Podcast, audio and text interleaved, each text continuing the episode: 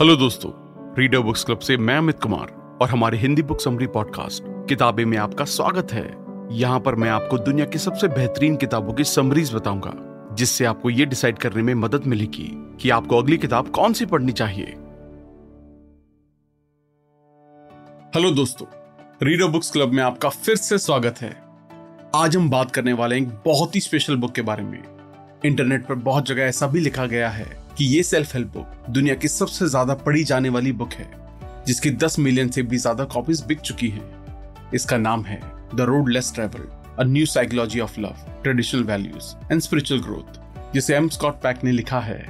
ये book readers को सही डिसीज़न लेने में मदद करने के लिए लिखी गई है स्पेशली जब वो एक चौराहे पर आकर फंस जाते हैं।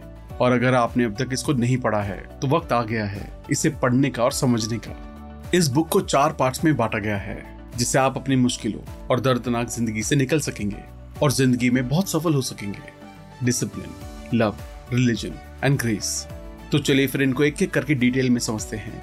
और अगर आपने अब तक हमारे चैनल को सब्सक्राइब नहीं किया है तो इससे पहले कि आप वीडियो में खो जाएँ इमीडिएटली चैनल को सब्सक्राइब और वीडियो को इमीडिएटली लाइक भी कर दें। डिसिप्लिन बहुत से लोग झूठे एजम्पन्स पर जीते हैं कि ज़िंदगी आसान होनी चाहिए, जिससे सिर्फ़ डिसअपॉइंटमेंट ही मिलती है। बुद्धा की एक स्टेटमेंट की तरह कि लाइफ सफरिंग है। पैक कहते हैं कि एक और फैक्ट है, जो कभी भी चेंज नहीं होने वाला, कि लाइफ मुश्किल है। लेकिन सिर्फ़ जब हम ये एक्सेप्ट कर लेते हैं कि हमें इससे निपटना और इससे आगे बढ़ना है, तभी हम इससे लड़ने के लिए टूल्स को डेवलप कर सकते हैं। हमें प्रॉब्लम्स होंगी, लेकिन हम अक्सर कैसे रिस्पॉन्ड करते हैं? दर्द से भागकर और हमारी मुश्किलों को नजरअंदाज करने की कोशिश करके। जब हम अपने इश्यूज़ को टालते या नजरअंदाज करते हैं तो जिन प्रॉब्लम से हम बचते हैं वो अपने आप ठीक नहीं होती हैं। हमारी मुश्किलों को सॉल्व करने के लिए पहला कदम ये एक्सेप्ट करना है कि वो मौजूद हैं। आखिर में हमारे पास दो ऑप्शंस होते हैं। मुश्किलों से बचे, जिससे साइकोलॉजिकल डिसऑर्डर्स होते हैं, या मुश्किलों का सामना करें, जो शॉर्ट टर्म में ज़्यादा दर्द का कारण बनती है, लेकिन ये आगे चल के पर्सनल ग्रोथ का कारण बनता है। तो हम हमारे डिसिप्लिन को इम्प्रूव करने के लिए इन आर्ट टूल्स का यूज़ कर सकते हैं।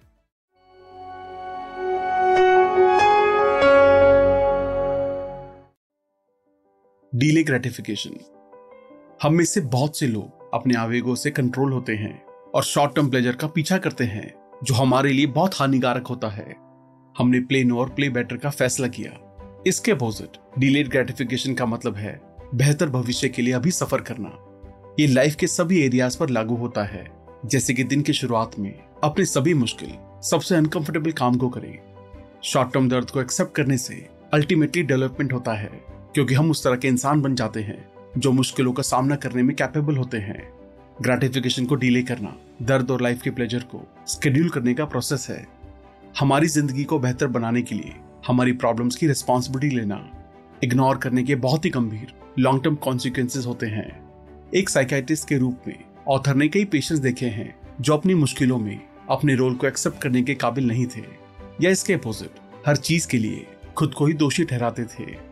ये बहुत ज़्यादा ज़िम्मेदारी एक्सेप्ट करना और बहुत कम के बीच का एक नाजुक बैलेंसिंग काम है। इन दोनों की वजह से साइकोलॉजिकल प्रॉब्लम हो सकती है। अपने आप को सच के लिए डेडिकेट करना। आराम की जगह सच्चाई को चुनने का मतलब है कि आप अपनी लाइफ की रियलिटी को एक्सेप्ट करते हैं। हम भविष्य में होने वाली मुश्किलों को अंडर एस्टिमेट करते हुए आज में दर्द से बचने के लिए झूठ बोलते हैं। ईमानदार होने के लिए कोशिश और सेल्फ डिसिप्लिन की ज़रूरत होती है। सेल्फ रिफ्लेक्शन और अपनी दुनिया को देखने के तरीके को मॉडिफाई करते हुए आप उसकी लगातार जाँच करते हैं, जिससे आप सही मानते हैं। कभी कभी दूसरों को सच बताने से हमेशा दूसरों को फ़ायदा नहीं होता है। इसलिए कुछ बातों का ध्यान रखें।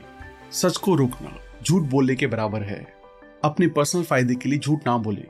अपने आप से पूछें कि क्या किसी और को सच बताने से उसे आगे बढ़ने में मदद मिलेगी। कभी कभी ये जानना थोड़ा मुश्किल होगा। इसके लिए प्रैक्टिस की ज़रूरत होगी।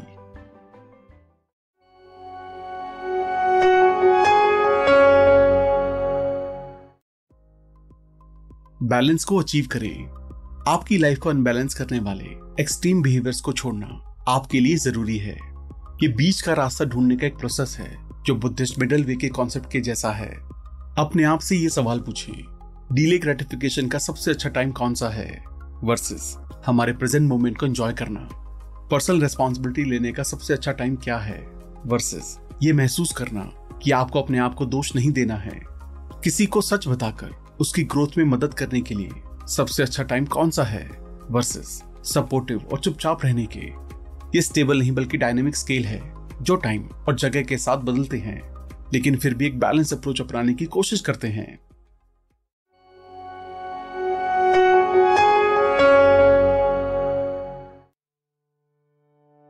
न्यूरोसिस और कैरेक्टर डिसऑर्डर यहाँ पर ऑथर ने न्यूरोटिक यानी कि दिमागी रूप से बीमार और कैरेक्टर डिसऑर्डर के बारे में बात की है।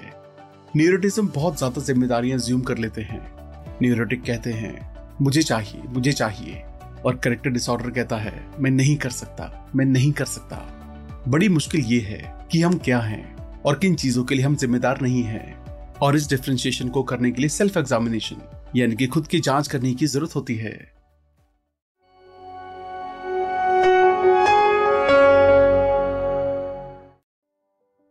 आज़ादी से बचना। कभी कभी हम लोग अपनी जिम्मेदारियों का सामना करने से इनकार कर देते हैं और हम अपनी पावर, किस्मत, सरकार, कॉरपोरेशन और बॉस के हाथों में दे देते हैं। हम अपनी जिम्मेदारियों के लिए अपनी पावर्स को कभी नहीं समझते हैं।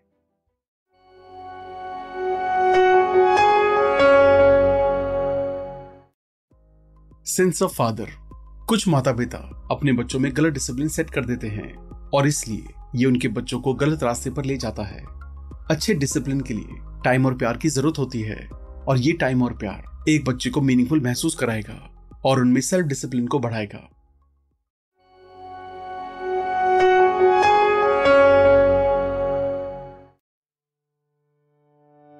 टाइम ठीक है, अगर आपको इफ़ेक्टिव सोल्यूशन डेवलप करने के लिए टाइम लग रहा है। अगर आप रुकते हैं और सोचते हैं कि मुश्किलें अपने आप चली जाएँगी तो ऐसा नहीं होगा। क्योंकि मुश्किलें कभी भी अपने आप से नहीं जाती हैं। इसलिए बेहतर होगा कि आप उन्हें नजरअंदाज ना करें, क्योंकि सेल्फ डिसिप्लिन हमारी लाइफ की सक्सेस के लिए बहुत इंपॉर्टेंट है।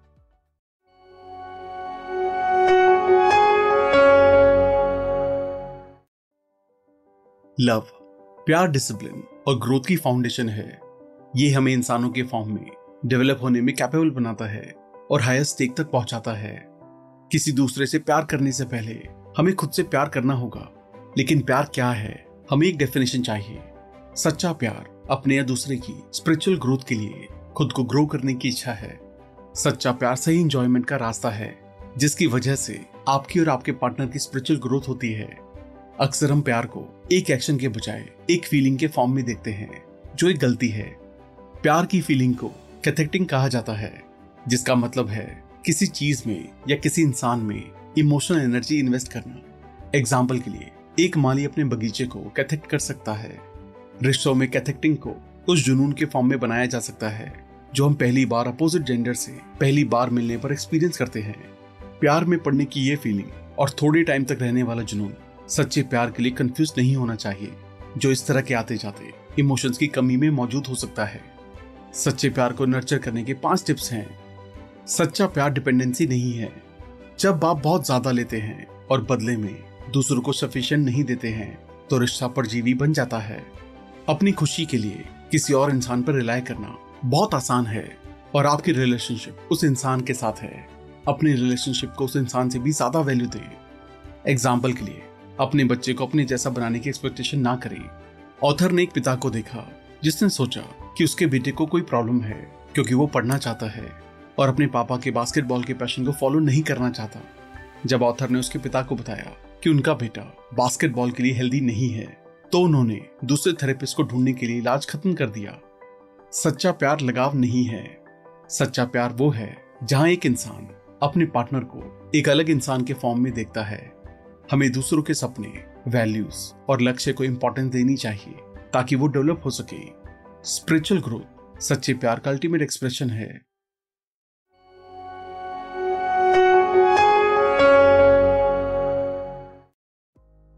कमिटमेंट जैसे जैसे जुनून कम होगा, आप अपने पार्टनर के उन पहलुओं पर ध्यान देना शुरू करेंगे, जो आपको परेशान करते हैं। नतीजन, आप उस इंसान में इन्वेस्ट करते रहने के लिए मोटिवेटेड नहीं रहेंगे।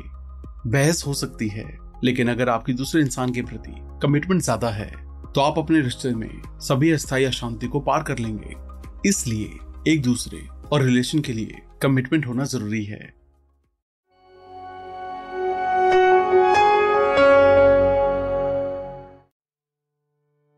अटेंशन किसी से प्यार करना फुल टाइम जॉब है। हाँ हम जॉब इसलिए कह रहे हैं क्योंकि आपको रिलेशन में लगातार अटेंशन देना होता है। आप इसे एक्सेप्ट करना चाहें या नहीं, किसी से प्यार करना रिलेशन में रहना, प्यार बनाए रखना सरप्राइजेस के प्लान बनाना, परिवार के साथ डील करना, एक टीम होना, ये सब बहुत बड़े काम हैं। आप खुद को डिससेटिस्फाइड पाते हैं क्योंकि आपको लगता है कि आपको अपने बॉयफ्रेंड या गर्लफ्रेंड या स्पाउस से बराबर ध्यान नहीं मिल रहा है। अगर आप उस इंसान से बहुत प्यार करते हैं तो आप उस रिश्ते में ध्यान देना पसंद करेंगे और इसे काम ना समझकर करना पसंद करेंगे। ध्यान देने के दो टाइप्स हैं। सहानुभूति के लिए, जब आप केवल एक साउंडिंग बोर्ड के फॉर्म में काम करते हैं, ताकि वो अपनी भड़ास निकाल सके। सॉल्यूशन के लिए, जब आप एक्टिवली इनपुट देते हैं, ताकि आप उन्हें मुश्किल को फिक्स करने में मदद कर सकें। अलग अलग सिचुएशन के लिए अलग अलग तरह के अटेंशन की ज़रूरत होती है।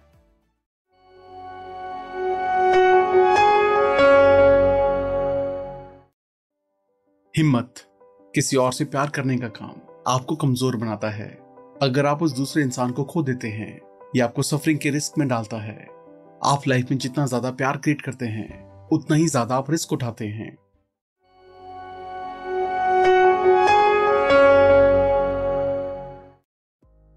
बैलेंस आप जिसे प्यार करते हैं, उसकी मदद करने और अपनी स्पिरिचुअल ग्रोथ की जर्नी में गलती करने देने के बीच का रास्ता ढूंढना चाहिए।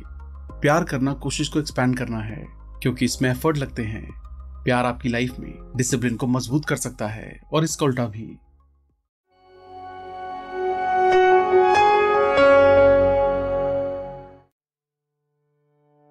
रिलीजन ऑथर के हिसाब से धर्म की डेफिनेशन बहुत छोटी है, और इसे बढ़ाया जाना चाहिए।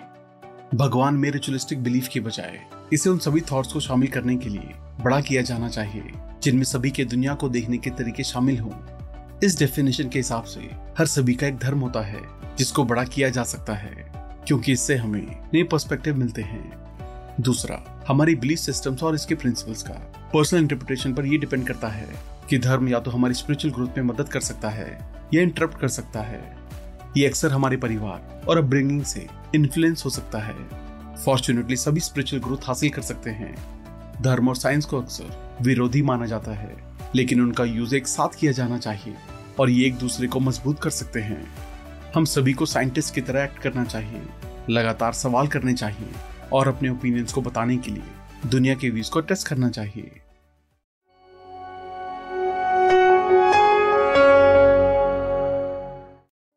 वर्ल्ड व्यूज़ एंड रिलीजन इस दुनिया में हर किसी का एक धर्म है, चाहे वो कितना भी सही, गलत सीमित या पुराना क्यों ना हो? लेकिन हर किसी का एक धर्म होता है। लेकिन इस मामले का फैक्ट ये है कि हर किसी के पास अनक्वेश्चनेबल और क्लियर डिटेल्स या डिटेल्ड व्यू आइडियाज़ और बिलीफ नहीं होते। आमतौर पर इंसान के धर्म या वर्ल्ड व्यू के अपने बेस्ट फॉर्म में केवल एक इनकम्प्लीट कॉन्शियसनेस है। हम वास्तव में दुनिया के बारे में जो सीखते हैं और दुनिया के बारे में हम जो व्यूज़ बनाते हैं, वो वास्तव में हमारे एक्सपीरियंस का कारण होते हैं, जो हमने समाज से या अपनी फैमिली की कम्युनिटी से लिए थे। एक धर्म का डेवलपमेंट किसी के कल्चर के कारण होता है। हम वही मानते हैं, जो हमारे आसपास के लोग मानते हैं, और हमारे कल्चर का सबसे ज़रूरी हिस्सा हमारा परिवार है। ये हमारे रिलीजियस बिलीफ और हमारे व्यूज़ को डेवलप करने में एक इंपॉर्टेंट रोल प्ले करता है। और हम में से ज़्यादातर लोगों को ये पता नहीं है, या हम दुनिया के लिए अपने व्यूज़ के बारे में अवेयर नहीं है, और हम उस एक्सपीरियंस के यूनिकनेस से भी अवेयर नहीं है, जिससे वो ड्राइव हुए हैं।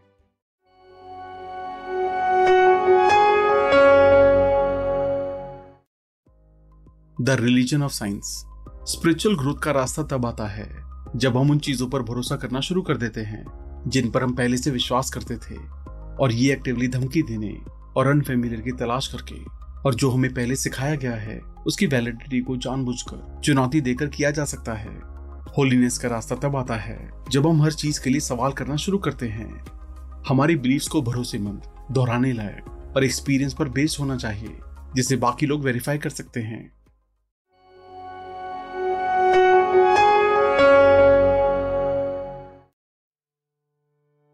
ग्रेस। ग्रेस एक यूनिवर्सल फोर्स है, जो स्पिरिचुअल ग्रोथ में मदद करती है। सभी की फ़िज़िकल और मेंटल हेल्थ को प्रोटेक्ट करती है, और इसमें मेरेकल भी शामिल हैं। कुछ पेशेंट भयानक ट्रॉमा सहते हैं, और बिना किसी डैमेज के पूरी तरह से ठीक हो जाते हैं। जबकि कोई सीरियस न्यूरोसिस, यानी कि अनहैप्पीनेस को एक्सपीरियंस करते हैं। इन दोनों के बीच का डिफरेंस यूनिवर्स की एक्सटर्नल फोर्स है। सीरियस एक्सीडेंट्स में, जैसे कार का क्रैश होना, कुछ लोग इन हादसों से बिना खरोच के भी निकल आते हैं। ग्रेस उनकी प्रोटेक्शन के पीछे की पावर है। यूनिवर्स एक ऑर्डर स्टेट से एक डिसऑर्डर स्टेट में चला जाता है। इसका एक्सेप्शन एवोल्यूशन है। ये एक मेरिकल है और ग्रेस से गाइडेड होता है।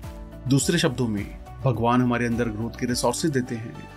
ग्रेस हमारे सपनों में ढूंढा जा सकता है। ग्रेस हमारी ट्रेडिशनल सेंसेस से बाहर है।